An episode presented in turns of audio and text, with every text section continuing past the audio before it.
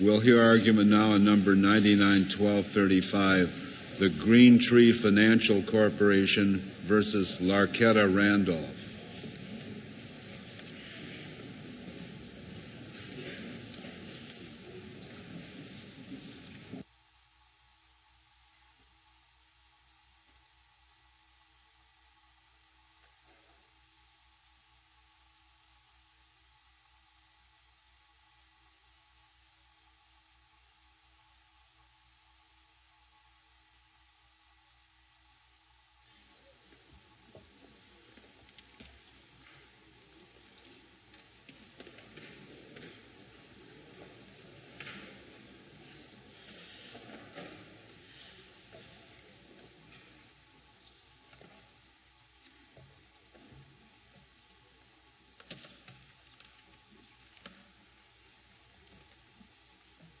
Mr. Phillips.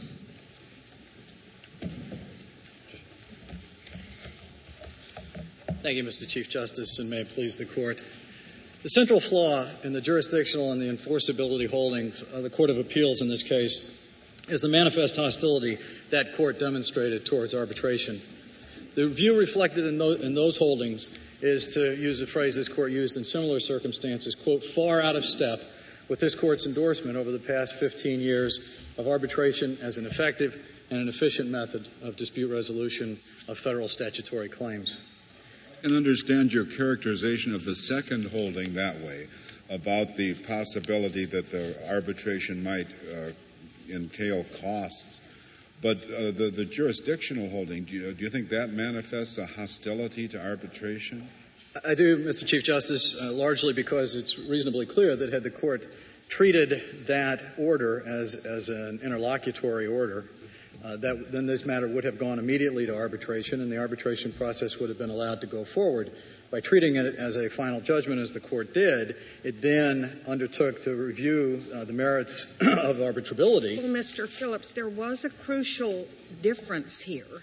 Uh, the court purported to dismiss all the claims. It, it didn't just enter a stay order, as would typically be the case. It said everything else is dismissed.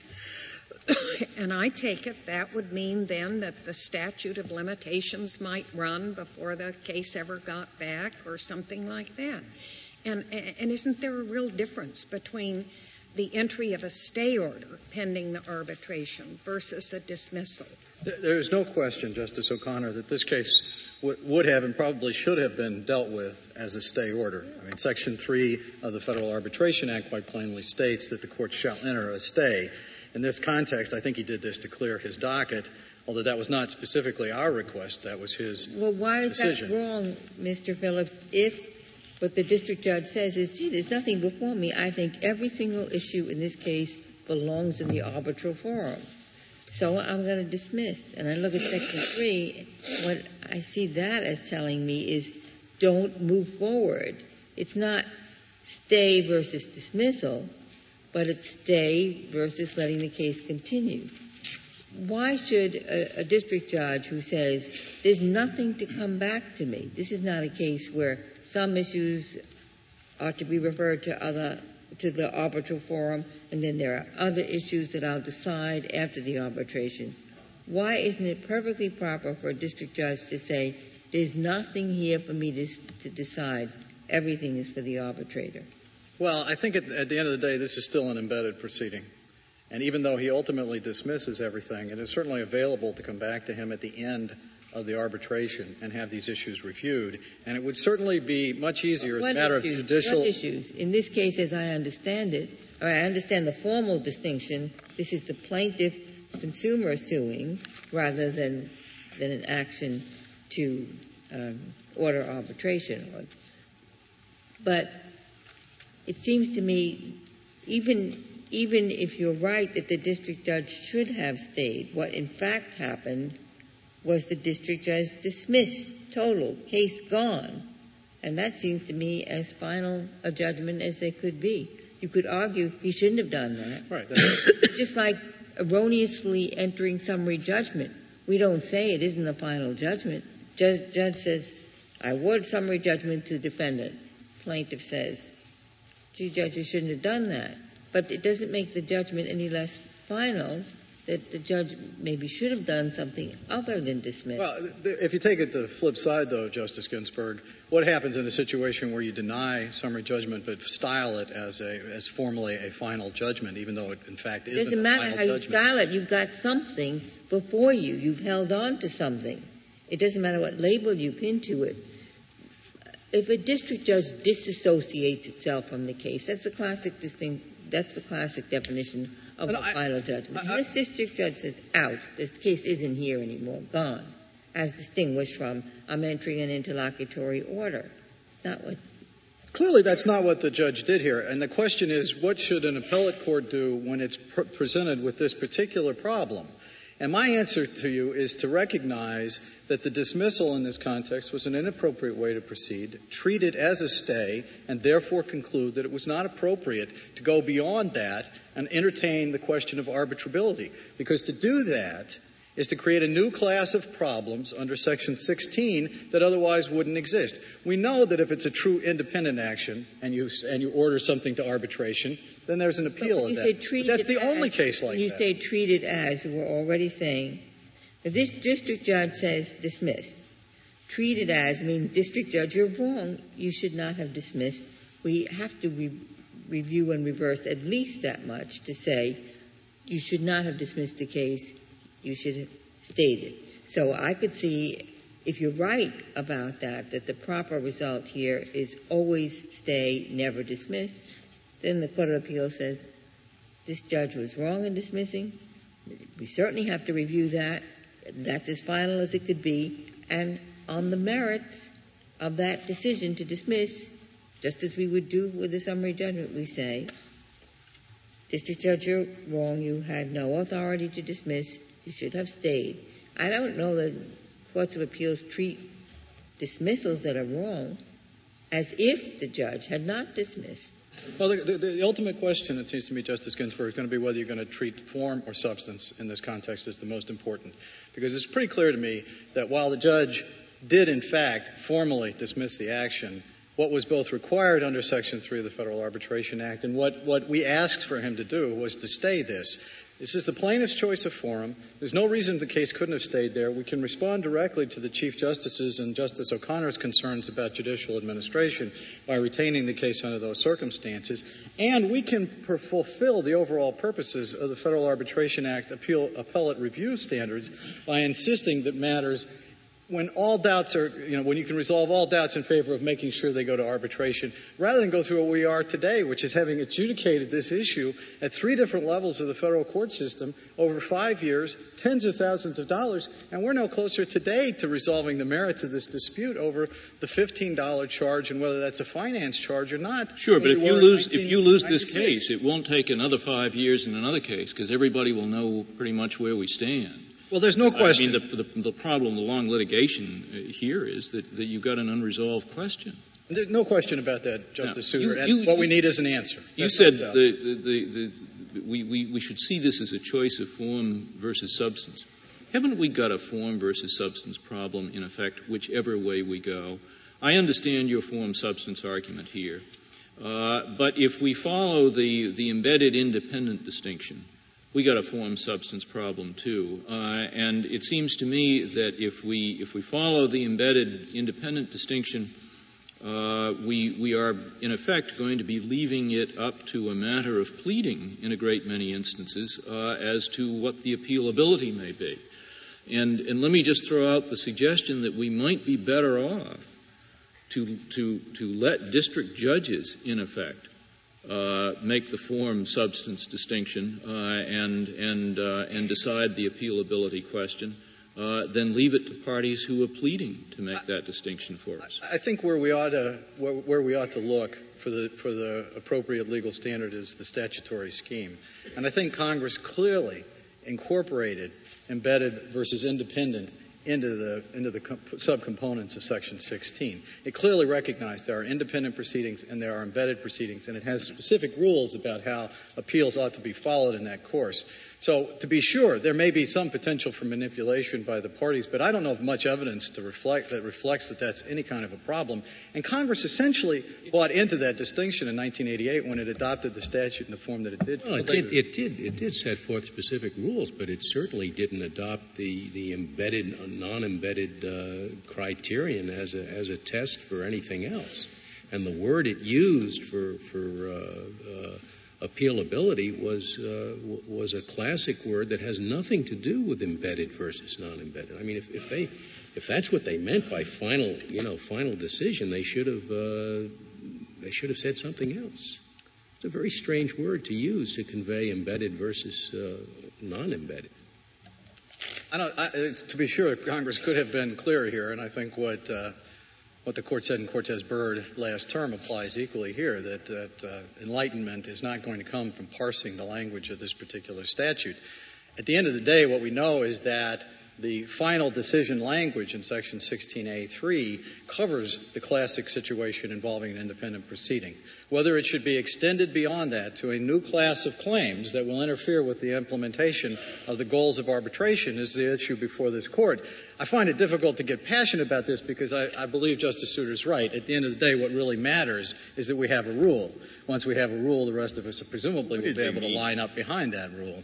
What did the the only? I'm totally puzzled frankly, by this statute. And uh, I did notice that the only people who seemed to understand it, because I guess they wrote it, was the Judicial Conference.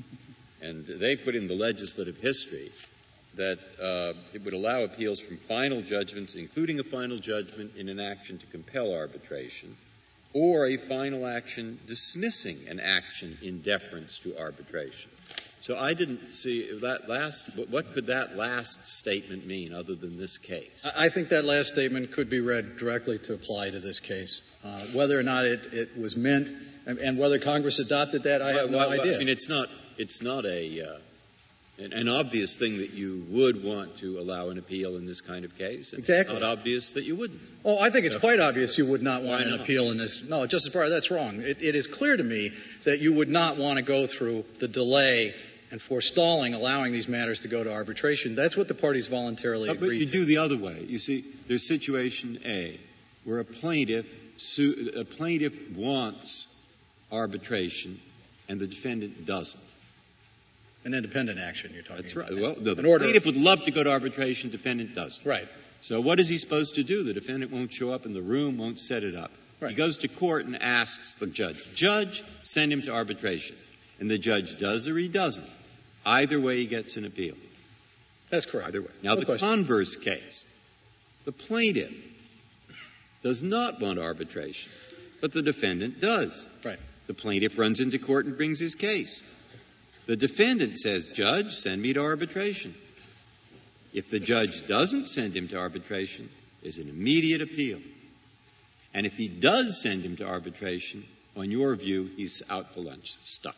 Right, because on their view, it's it's it's at right. least consistent. You know, both ways well, get an appeal under both situations. It's not consistent in the sense that if you look at the way 16A and 16B are set up, they really are designed basically to say if you have an ultimate order that says arbitrate, you don't want to go to appeal, and if but you don't, you can do it where it's where, where it's there is there is a the defense. There's a single exception. That's right. true, Justice That's Breyer concedes that. And all I'm saying is the question is, do you want to drag in another exception under these circumstances where it's perfectly sensible to say what should have been entered in here in this context was a stay that's not appealable, and in the future go on forward well, the cases. we look at the language of the statute dealing with a final decision. we look at the fact that it was a dismissal, so we say, okay, there's jurisdiction. Now, are you going to talk about question two? I'd love to talk about question two. Thank you, Justice O'Connor. Obviously, if the court finds that there is jurisdiction, the hostility that I mentioned at the outset of my argument applies with uh, particular force with respect to the presumption that the Court of Appeals employs in deciding. A question uh, to be sure to, I get it in before the hour goes by. On uh, question two, Do you think there are, let's assume you're dead right that the arbitration clause does not have to specify the costs in detail and so forth. But are there cases, and I'm wondering in particular this one, in which an arbitration clause could be so one, one-sided that it's not enforceable? This clause, as I read it, preserves the company's right to, to judicial remedies. and says the arbitration clause shall not interfere with their right to uh, use the judicial process to secure relief, but it does interfere with the other side's uh, right. Now, I don't know whether that's sufficiently one-sided to raise a question or not, but are there clauses that are, are so one-sided that it might not be enforceable? Uh, there may well be. Uh, my, my, let me answer the first part, which is that, you know, is that, is the particular imbalance in this clause sufficient to render this unenforceable? I, I don't, I don't understand the other side to have argued that. If they did argue it below, they clearly that was rejected because the district court analyzed and dealt with all of the unconscionability issues. So I, don't think that issue is on the table. With respect, I mean, is it possible to have an arbitration clause that says in order to get entry into arbitration, you, you know, the, the plaintiff would have to uh, file a million dollars I think obviously a, a, clause like that would be unenforceable under those circumstances because it would interfere with the ultimate enforcement of the statutory right. And that is one of the conditions of allowing arbitration of general statutory claims. And I don't, I don't have any problem with that. The problem is that if you have a, a, clause like the one we have in this case, which is silent on these issues, the clear presumption then must be that you would favor arbitration. You would not assume all of the costs are going to be extreme. Or, you're, you're saying, in fact, that the burden is on the person challenging the uh, fairness of the clause to show some unfairness, and, and that the what the Eleventh Circuit here just without any showing on the part of the uh, that party simply said because it might. That is exactly right, Mr. Chief Justice. The 11th Circuit said we will presume all of the potential costs, large filing fees, pay for the costs of the arbitrator, and pay for everything else without any showing being made uh, by the plaintiff under the circumstances of this case, and therefore we're going to say that there is an inherent conflict. My suggest to you is that the language inherent conflict doesn't remotely entertain that kind of an analysis. Is, is the relief you're asking for on that ground that we send it back and give the plaintiff the opportunity to make that showing? No, the plaintiff had the opportunity to make that showing. She had a full and fair opportunity to engage in all of the discovery she wanted to.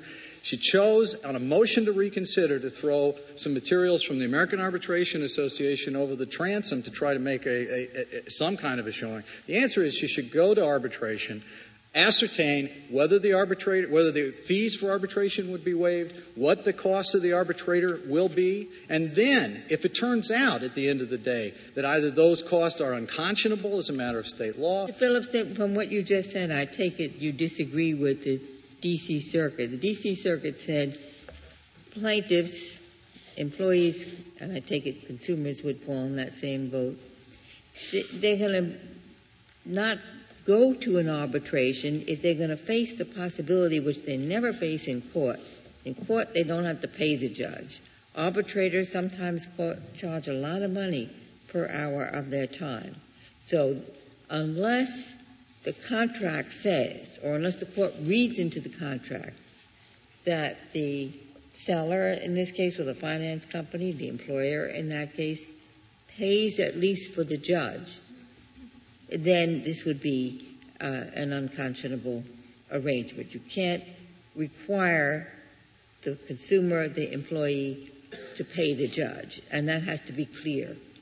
I think that the decision of the court in Cole is completely premature for this court to entertain at this point in time because we don't know what kinds of costs we're talking about. In the, in the record before the D.C. Circuit in Cole, they had some evidence about what they thought the costs would be given the nature of those claims. Here, we have no evidence like that. Is it possible in a particular case that the court uh, could de- declare something unenforceable because the costs are too great? I, I, I say, yes, I think you could, but. M- Mr. Phillips, uh, so supposing that, unlike the case here, the person objecting to arbitration had made a, a, significant showing in the in the district court, not going to arbitration, but said, "Look, here are some figures from past arbitrations. We think this is going to be just like this one." The party wanted to go, go to arbitration doesn't contradict that. The district court says, yes, these kind of costs are going to be incurred in the arbitration, therefore it's unconscionable. Uh, I, don't see why that party should have to go to arbitration if they can make a, persuasive showing to the court. I, don't disagree with that, Mr. Chief Justice. I, think that you have either of two ways to try to prove up your case, either through discovery, which you had a full and fair opportunity to do and didn't present any evidence with respect to that, or assuming that there's going to be doubts. And I think all doubts, again, ought to be, ought to be resolved in favor of pushing toward arbitration in order to ascertain this. Remember, if you read the American Arbitration Association's amicus brief, it says that they consistently waive their filing fees. They often reduce arbitrators' fees. And we know, and it's the reason why I think it makes much more sense for the court to entertain these issues after an arbitration rather than before an arbitration, is that we, we may find out at the end of the day if the plaintiff prevails that all of those costs go back to her, and so she's really out of pocket nothing except for the well, marginal cost during the during the supposing the arbitration say goes on for a week, and the arbitrator's time is consumed, and the plaintiffs and the defendants, and then it turns out that a court is going to find the arrangements were unconscionable, that the, the plaintiff was required to put up thousands of dollars, that the party objecting, and so you basically spun your wheels in the arbitration proceeding. Well, hopefully that wouldn't happen, obviously, and you wouldn't expect it to happen very often. But I don't, again, I don't disagree with you, Mr. Chief Justice. If what you're saying is, should the plaintiff have an opportunity to prove unconscionability at the outset of the process, I don't have any problem with that, assuming she does more than what she did here, which was to say, I'm not going to arbitration, I'm not going to do anything, I'm simply going to put in a study from the AAA, which may or may not apply to the circumstances of this case. I'm not even going to ask Green Tree whether or not they're willing to, to pay for the fees in the, in the circumstances, all of what the D.C. Circuit uh, required in, in the Cole case. Well, she had other reasons too, and, and one the 11th Circuit didn't deal with because it didn't have to, and that is she said, I don't have to go to arbitration because under the Truth in Lending Act, I have a right to make this a class action, and I'm not going to get the class action the 11th Circuit, as I understand it, said we're not going to address that issue because we already decided she has to have security that she's not going to have to pay for the arbitrator under any circumstances. They, they, make that argument, and they ask the court in this case to affirm on that alternative ground. And, and our position here is that there is no distinction between this case and Gilmer with respect to the treatment of class action. There is no greater right to a class action. But, but we we can't address that as a matter of first view.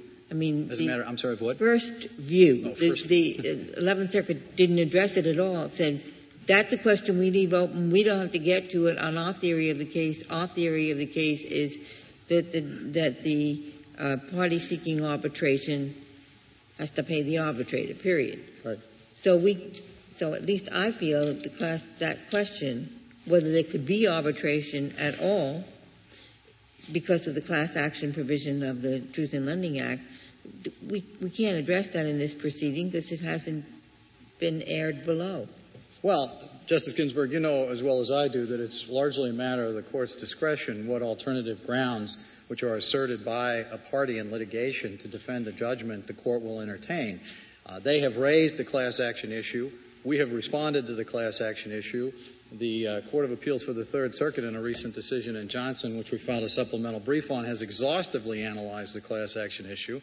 And the bottom line is there is nothing in TILA that is any more uh, pro class action than there was in the Age Discrimination in Employment Act, which this court held in Gilmer, did not prevent enforceability of the arbitration clause in that context. And indeed, TILA has provisions that clearly envision providing significant opportunities for plaintiffs to recover in these kinds of cases. There are statutory damages provisions that give significant monies even without showing of injury, and there are attorneys' fees enough reasonable in here costs. for us to deal with the class action issue, but you mentioned Gilmore more than once, and one of the things about Gilmore that struck me is that the securities industry said, unlike what you're saying, you say, wait and see. Let's see what the arbitrator does. We're not going to tell you one way or the other. The securities industry said, we pay for the judge. And so that was out of the case. When Gilmer came to this court, it was presented with a situation where the employee was not going to have to pay the cost of the arbitrator because the party seeking arbitration, the securities industry, said, Court, don't worry about that. We pay the arbitrator. But the problem with the situation is that you don't presume, in the face of silence, that there's going to be a problem with going to arbitration. This court has said consistently for 15 years in interpreting the relationship between the Federal Arbitration Act and federal statutes that we presume they should go to arbitration. And if there are, if there are gaps, we, ex- we assume that the arbitrator will provide for them.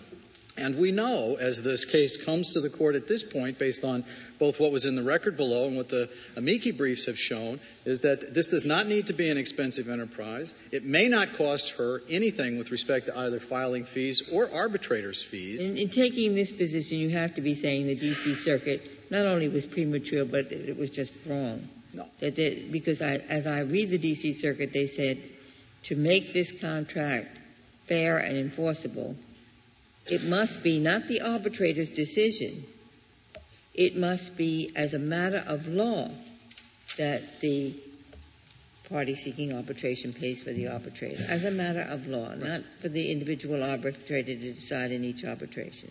I am troubled, Justice Ginsburg, by the idea that you would adopt a rule judicially that as a matter of law, one party must always front the costs regardless of the circumstances of the particular case. And I agree with you. To that extent, I think the D.C. Circuit's opinion is overbroad. I don't know whether it would necessarily be applied as broadly as the language seems to suggest. But what I do know is that the problems inherent in that kind of a rule, which has not been tested particularly, are such that it's completely premature for this court to go down that path. Where this court ought to focus is what was before the district judge when that court decided to send it to arbitration. And what was before that judge at that time was silence, which you construe favorably to arbitration and therefore send the matter to arbitration with no further judicial review.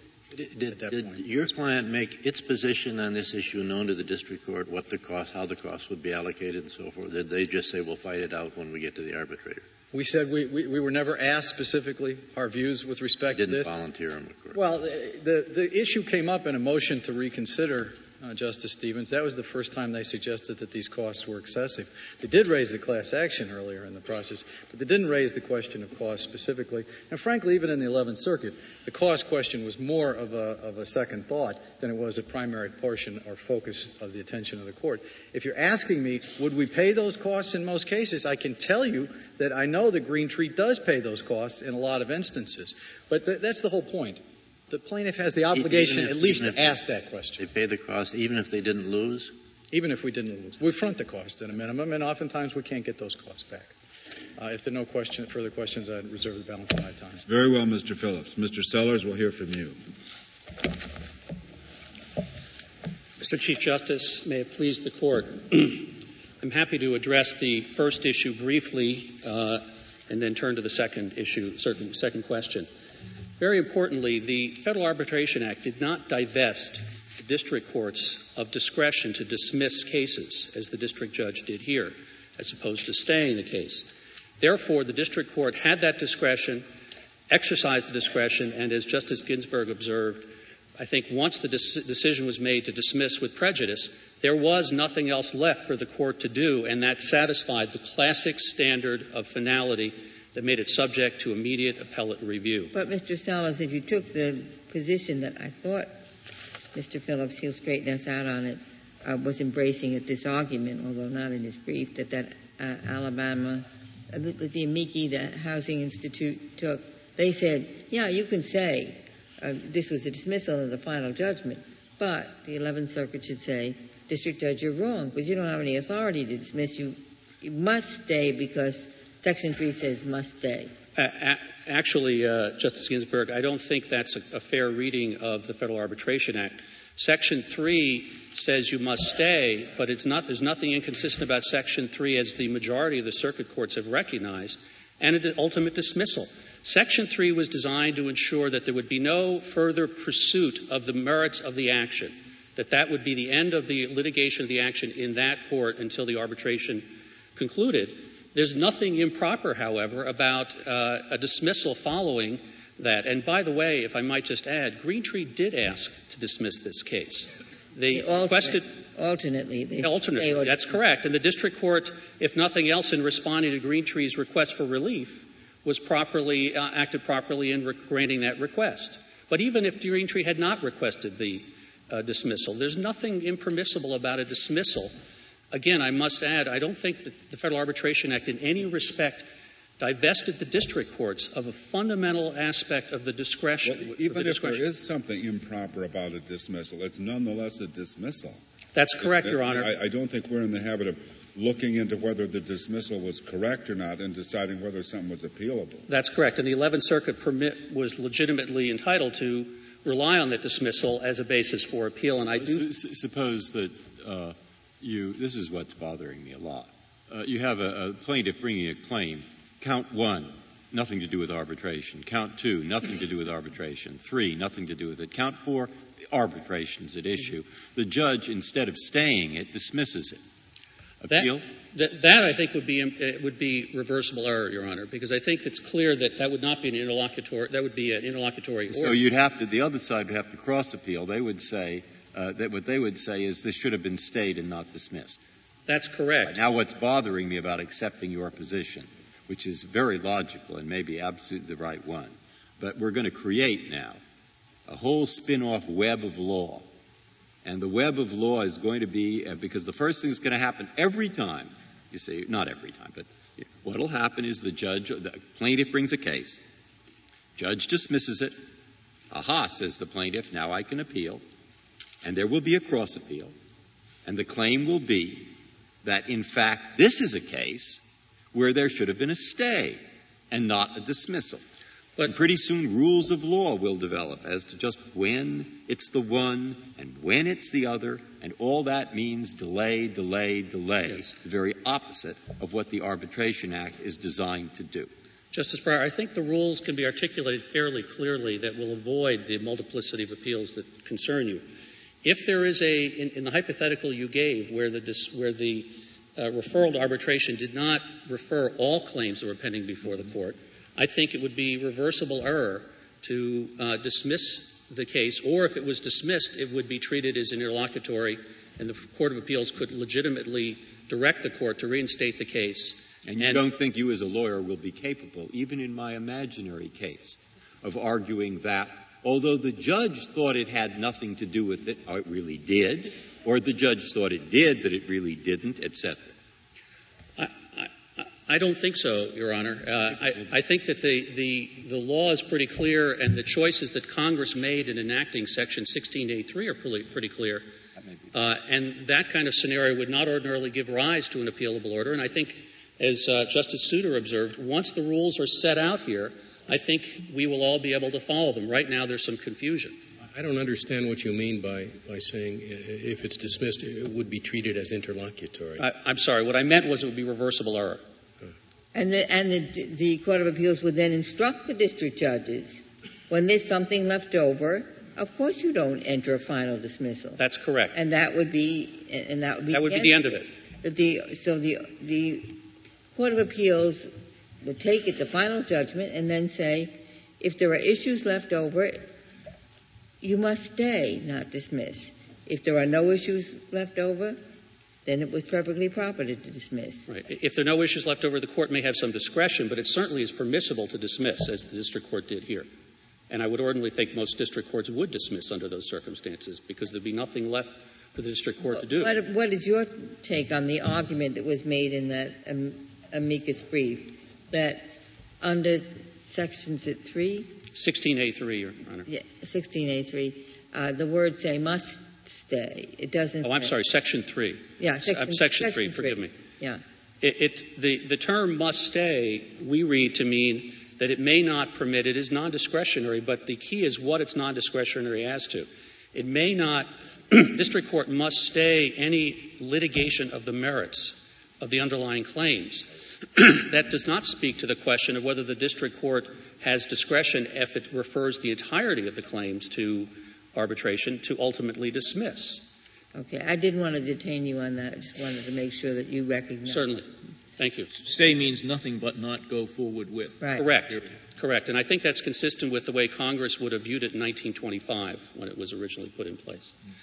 May I turn to the second issue that I understand is also of uh, central concern to the court? I think that uh, uh, Mr. Phillips, in using a hypothetical or responding to a hypothetical to the court, illustrates the problem with costs and the reason why the circuit court was correct in holding the agreement unenforceable because of the risk of the imposition of large costs. The example given was suppose the plaintiff was expected to put up a million dollars in costs. Or if we can be a little more realistic, suppose the cost of arbitration were $5,000. Just the initial arbitration specific cost, the cost of filing, the cost of the arbitrator, because he or she's setting aside a day or two to come out, they want to check in advance, which often happens. Suppose that they, you have to rent a room. Suppose there's a stenographer, and they want all that payment up front. Well, but you, are you're necessarily requiring required to say suppose, Mr. Sun, because your client made no showing below. Well, uh, it, it seems to me that unless we're to say that contrary to our other statements about arbitration agreements, that an arbitration agreement is, is suspect, and unless the party can come in and defend its uh, reasonableness, well, why didn't your client make any showing? Well, Mr. Chief Justice, in fact, she tried, and she was unsuccessful, but not through any fault of her own. I might begin by noting that she, that Ms. Randolph did request and did mention costs well before this time of reconsideration, as was. But the, the, Court of Appeals doesn't rely on any showing. The Court of Appeals just speculated. Well, the Court of Appeals is, is, is relying on the showing that Ms. Randolph made of the average costs from a AAA survey because, notwithstanding her request for discovery, and she filed a motion for discovery, I might add, which is found um, it's docket number 11. Uh, this is discovery going to the cost of the arbitration. It was discovery with respect to arbitration procedures. It was not. It was. It was procedures which I think is fairly could be fairly construed to include costs. Um, that motion, uh, pursuant to that motion, she eventually took a deposition pursuant to Rule 30b-6. That was taken in December of 1996. It is not in the record. And in that deposition, their testimony was elicited about whether Green Tree was prepared to, to identify. This question specifically was, was, posed as to the cost of arbitration. Well, now, are, are you? Uh, if it's not in the record, and is it properly before? It, it is not properly before the court, and I want to explain why it was not put in the record. well, I'm, but if it's not, if it isn't in the record and it's not properly before the court, I should think that would be the end of it. it very well, Mr. Chief Justice. I, I, I, merely want to note its existence because I think if the court is not satisfied with the showing that was made on costs, I would like it to entertain the, the request or the, the, the question that, uh, that, Justice Stevens put uh, to uh, my colleague, and that is that a remand be permitted so that the record may be more fully uh, substantiated. I might add that Green Tree, during the course of this litigation, was uh, asked was there was litigation over the issue of costs, both at the district court and the court of appeals. Green Tree was asked at oral argument, as it's apparent from the appeal from the opinion from the 11th Circuit about the costs, and it was unprepared to say that there were specific costs, or as Mr. Phillips has now allowed, that they might very well allow but, costs but the, at the, the outset. The court of appeals, as I understand its opinion, didn't talk about actual costs it simply said that because these might, these things might happen. Well, Mr. Chief Justice, I think. Um, you know, it put the burden basically on the party seeking arbitration rather than on the party challenging the arbitration. I, I question the propriety of that. I understand, Mr. Chief Justice. I refer now to the section of the opinion that's found in Appendix 17A and B, uh, I'm sorry, 17A and 18A, where the 11th Circuit refers to some questions and answers given to it by the uh, by Green Tree's counsel at argument, and um, they ask about whether AAA rules are normally used, and they say we don't typically do that. Uh, then it says the, the, opinion on top of page 18A says Green Tree also asserted at oral argument that the arbitrator may apportion the fees of the arbitration in his award but that provides no guarantee that a consumer successfully arbitrating under this clause will not be saddled with a prohibitive costs order. And it goes on. They were asked and given an opportunity, apparently, to indicate what are the costs. Well, but or, why should the burden be on them? Well, I think that the there there there was. I mean, they they weren't challenging the arbitration agreement. Your client was. I understand, but I think that's part of the record that we have here uh, as to what those. The, there was an, a consistent difficulty in pinning down Green Tree as to what the costs were.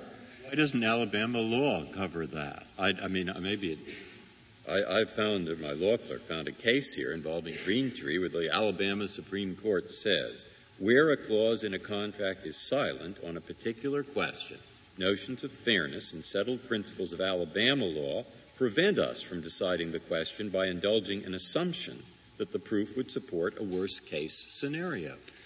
Uh, so rather you, you I understand. And, so why following just Alabama law?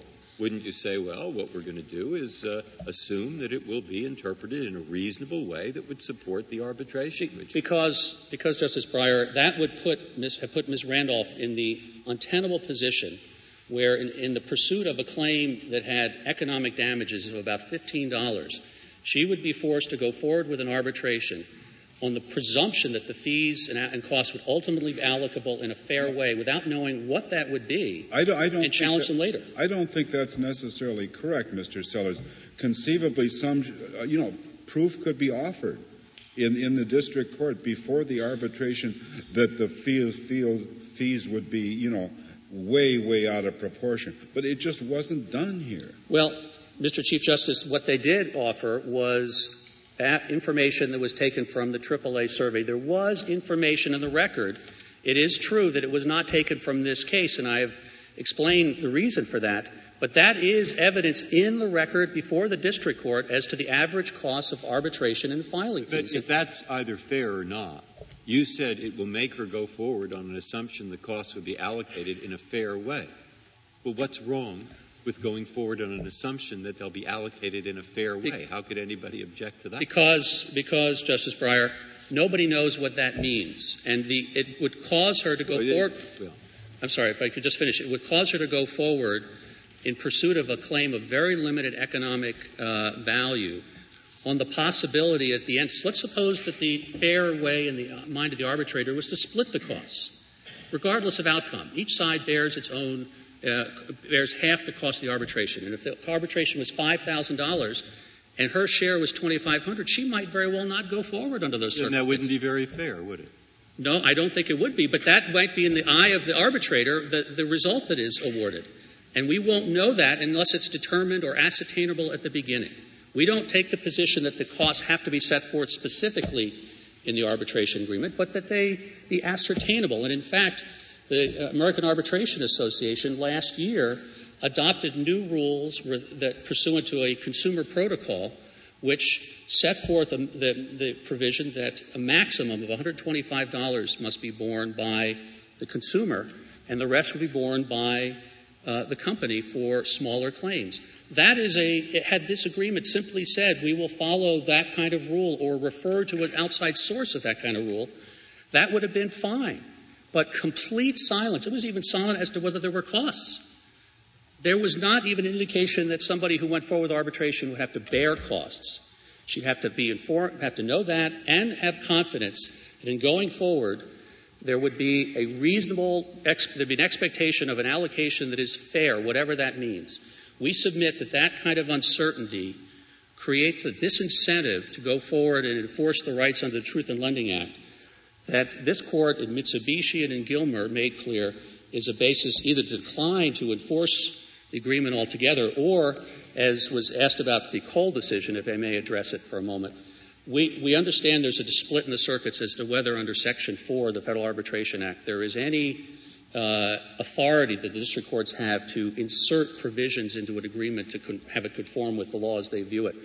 Um, whether or not that authority exists, ultimately, the, the outcome ought to be that the district courts should tell the parties, I won't permit this to go forward unless you spell out costs or give the party against whom the arbitration agreement is being enforced the opportunity to be assured that they're not going to bear costs uh, beyond those that would be uh, they would ordinarily expect if they went forward in court. That is the forum that they chose. If the if judicial and arbitral forums are to be comparable, you can't impose on one party costs well in excess or create the risk that they would bear those costs. Why well can't you just ask the arbitrator to make that decision at the outset? I'm sorry, Justice Why Kennedy. can't the claimant simply ask the arbitrator uh, to please make the determination at the outset as to what the fees are going to be? You'd have a filing fee, and you say, for your first hour, for the first half a day, tell me what's involved. I might want to get out of here. And, and, and of course, if, they, if the plaintiff did that, she, Ms. Randolph, would have already incurred costs going forward. I know even if she fi- later wanted a to back filing out. fee, an initial fee. But Well, and maybe the, the cost, yeah, part of the cost of the arbitrator. And again, I must add, the arbitrator said, as again, people who are busy and expected to arbitrate cases are call, often called upon to do, I'm going to have to bill you for a day because I've set aside all my other work in order to attend to this arbitration. So if you take 10 minutes or 10 hours, that's the time I'm charging you for. That is a cost that uh, that is a risk that a prudent person I don't think ought to be expected to. if the parties agree on arbitration and the arbitrator has to be fair, not only in the decision, but in the allocation of costs and expenses, it seems to me that that's for the arbitration. Well, again, I, I, we submit that we understand that that, that determination may and properly should ultimately be made by an arbitration, but costs are really unique. Could, could you You do know, I- this in respect to costs? Uh, I'm I- sorry. this- uh, could you do the following? I'm not sure you can. Okay. But I see that uh, Alabama says customer usage is used to interpret the silent contract. And there are lo- associations like the American Arbitration Association that have gone to enormous trouble to figure out how to structure costs and procedures so as to be fair to consumers or others who don't have the money uh, and they might be frightened of the cost. Well, could you read that customs or usage in Alabama as embodying some such system or the like, not necessarily the arbitration one, but some such Right. system that would avoid the problem of later unconscionability and would therefore uh, make the thing uh, valid and uh, both valid and fair. Justice Breyer, I certainly think you could do that, but I think the, the key to it is that it be established at the outset and not at the end of the Or, arbitration. well, I mean, couldn't the court in this instance have said, look, we have a silent contract here. Alabama tells us to use customer usage. By that, they mean customer usage that'll make the provision valid if it exists. And here's a body that does that, and so we assume something like that will be. Uh, uh, yes, I think the district court had that authority and could and could and should have exercised some additional authority in telling the parties at that juncture before it sent them off to arbitration. I am concerned about the silence on costs. I believe I, I want to give effect to this agreement. I believe that's the intention of the parties. But I am also concerned about the potential imposition of uh, excessive costs. In Alabama, there's a customer usage provision, and I want to establish before I send this off to arbitration or have a initial conference with the arbitrator to determine at no expense to the parties what cost is going to be assessed and how is it going to be allocated. And, if, and at that point, go forward and, and arbitrate. That would satisfy us. But it's got to be done at the outset, not at the end, because at that point, you bear the costs, you're stuck with them, or, as in the case with Ms. Randolph, you're so deterred by the possibility of excessive costs that you won't go forward. And that's the prospective waiver of the TILA claims that this court has expressed concern if, if it were to arise. So we don't want that to happen either. Mr. Sellers, that if the, the 11th Circuit had taken the D.C. Circuit route, that is not tossed out this arbitration, which would allow your client, as I understand the posture now, your client can go into to court with a Truth in Lending Act suit and is freed from the yoke of arbitration. Is that correct? I'm sorry, I misunderstood. I didn't As I understand the understand the 11th Circuit decision, Oh, yes, this contract is no good. Right. Therefore, your client can go to court correct. and bring a Truth in Lending Act Correct. action, class action in the works. Correct.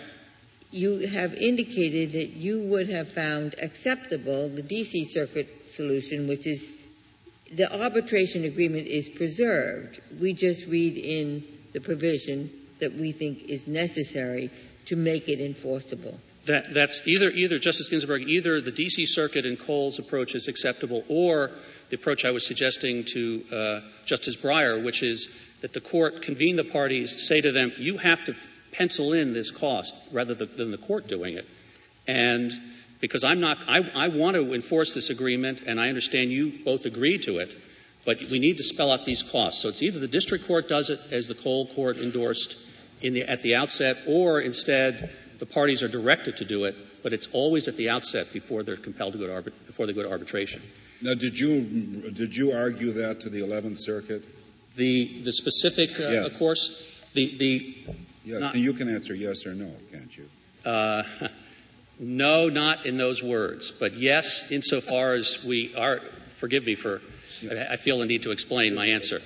Um, yes, insofar as we argued to the 11th Circuit that there wa- they had an option that was other than simply to invalidate the agreement in its entirety, that the cost had to be established up front. And no, uh, No, I didn't. I didn't present the options in the way I've just presented uh, to the court today. Uh, but I think that uh, it's reasonable to infer that the you know, the district court regarded itself as lacking authority to pencil in anything as the Cole court allowed in the D.C. Circuit. That's clear. And there's also clear that there was issue about the cost presented to the district court and about their being excessive. Um, and the record was developed, whether it was sufficient on the cost in that case or not to satisfy the court. Uh, I think we, we may have a, a, a difference of, of, opinion, but I think it's fair that, to say that there, the issue of cost was raised early and it was raised several times. It was not a last minute concern, and it was raised to the Court of Appeals in the same fashion. And if I might add, if I could turn for just a moment to the class action issue, which I understand was not decided by the, by the Court of Appeals because it, I apparently didn't feel it needed to reach the issue. But I think at least I want to make clear that much the same kind of approach uh, we've, we've advanced here could be taken with respect to the class action issue. Ms. Randolph has, has taken the position here that not that class actions under Truth in Lending Act are always exempt from arbitration. That any time a lawyer styles a case as a class action, it's exempt from arbitration. That is not the position that we've taken here. The position is, likewise, the agreement was silent on class actions. The district court viewed it as uh, silence meant it's excluded. Um, that's the end of the discussion. Even though the district court expressed some sympathy for Ms. Randolph's concerns about aggregating small consumer claims and the absence of that the, the parties being uh, left with no recourse.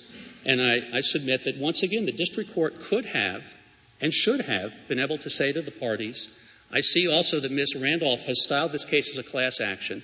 I believe that the Truth in Lending Act, while the language of the statute itself contemplates class actions, but more importantly, Congress made it clear, echoing the views of the Federal Reserve Board, that there was great importance attached to the, enfor- to, to the enforcement of the statute through class actions.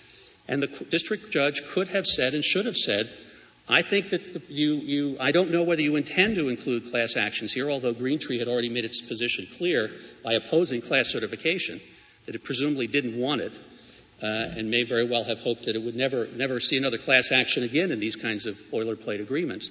But that I'm going to send this to arbitration, but I want you to understand that I regard, the district court says this, I regard class action to be an option. Either left to the arbitrator to determine whether to certify the class or for the district court itself to determine whether to certify a class. And then, upon review at the end, to satisfy itself that the interests of absent class members have been adequately protected. I think the district court viewed its role in a, in a, way that was much too passive for the, the circumstances of the Federal Arbitration Act. But we do not take the position, and I want to be very clear about it, that we, we do not take the position that all TILA claims should be exempt from arbitration, or even all TILA class actions should be exempt from arbitration, nor that the district court was let, without recourse to have the parties put in place some assurances about cost or to actually insert a provision about cost as the Cole court seems to contemplate. Well, why should this, the district court do that? I mean, if you're right, why not say we construe the contract against the drafter, the drafter didn't put it in, so the contract is no good? Well, certainly Mastrobuono allows for that possibility, this court's decision, Mastrobuono.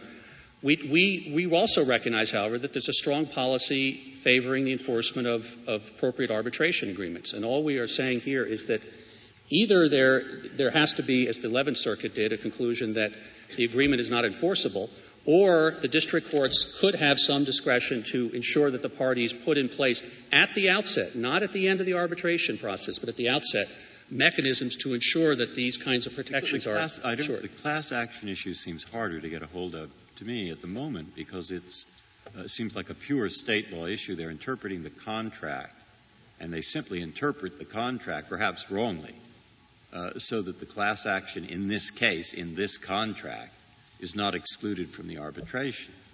The other questions, of course, are also state law questions, but, but they basically are questions of state law that are made federal because of the policy of the Arbitration Act, uh, contrary to hostility by the state law. Justice Breyer, it, it would be might be state law, but the district court treated interpreted the question in the context of Section Four of the Federal Arbitration Act. The, the uh, class action. class action issue. It never got to the question of whether class certification was warranted under state law. It stopped at the issue of it's silent, therefore I have no discretion to consider it, and then expressed some sympathy for the plaintiff's view that uh, class action might be appropriate here, but I have no authority to interpret this, sil- this agreement that was silent on this as permitting class actions. That, I think, is a, a, ro- a view of its role, the district court's role, that is too passive given this statute. Unless there are any further questions, I'll Thank you, Mr. Sellers. Uh, Mr. Phillips, you have four minutes remaining. Thank you, Mr. Chief Justice. Uh, unless you have further questions on the jurisdictional issue, I'm going to focus on the question of enforceability. And it's only at the very tail end of Mr. Sellers' remarks that he identifies the fact that there is a national policy favoring arbitration. And, and I don't think we should lose sight of the fact that in this context there was a voluntarily entered into arbitration clause that ought to be enforced under these circumstances. And there are no guarantees when you go down arbitration as opposed to litigation. Uh, we are in a situation now where we have litigated this issue in three different jurisdictions at levels of this court. I don't think anybody going in anticipated any of those costs, and certainly no one is in a position to give a guarantee that, that any process of dispute resolution is going to be cost free or have cost constraints. And indeed, the plaintiff never asked the district court for any of the specifics that the counsel has identified in the context of this particular case.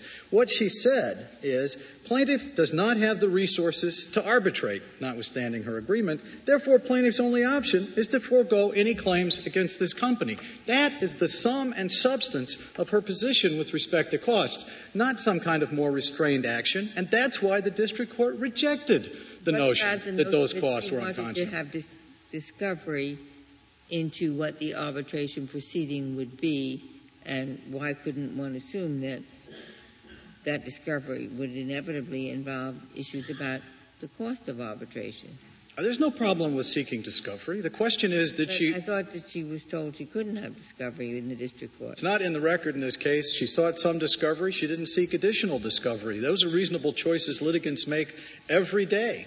And the point is, it's certainly not appropriate for this court in a case in which the 11th Circuit quite clearly handled all of this as a matter of law. The Chief Justice is absolutely right. You read 17A and 18A, and it says presume everything adverse to the, to the lender in this case, and only then can you come to the conclusion that this arbitration clause should be enforced. That's clearly wrong as an approach to this particular case, and that's the judgment that ought to be reversed. The rest of these issues, I think, legitimately ought to be considered somewhere down the line. But Cole and reasonableness and unconscionability are questions that need to be resolved in a, in, a, in a framework that is fundamentally different from a litigant who throws up her hands and says, I'm not going to participate in this particular process. But, but you are asking us to reject the D.C. Circuit solution. That is, in contrast to the 11th Circuit that said no arbitration, you can have your suit in court. The D.C. Circuit said you must go to arbitration, but we're going to relieve the the, um, the party who is resisting arbitration, relieve her of the anxiety of thinking she's going to have to pay costs by telling her that's a term of law that we not, not asking the district court to do it, Court of Appeals saying we write, that into the contract. What, what is, you said it was premature. Is it wrong? It may be wrong if we have the right facts. I, I think it is a mistake to say categorically that the lender will always pay the fees regardless of the circumstances in a particular case. Now, you know, if the case came up in the right context, I could well imagine the court might adopt a view like that. I could also imagine it might adopt the dissenting opinion in Cole and say, no, it still requires more of a case by case analysis in order to properly balance the interests of both sides. But the clear thing you shouldn't do is reject sending this case to arbitration on a record where the plaintiff had a full and fair opportunity and chose simply to say she's not going to play in that particular ballpark. If there are no other questions, thank you, Your Honors. Thank you, Mr. Phillips. The case is submitted. The Honorable Court is now adjourned until tomorrow at 10 o'clock.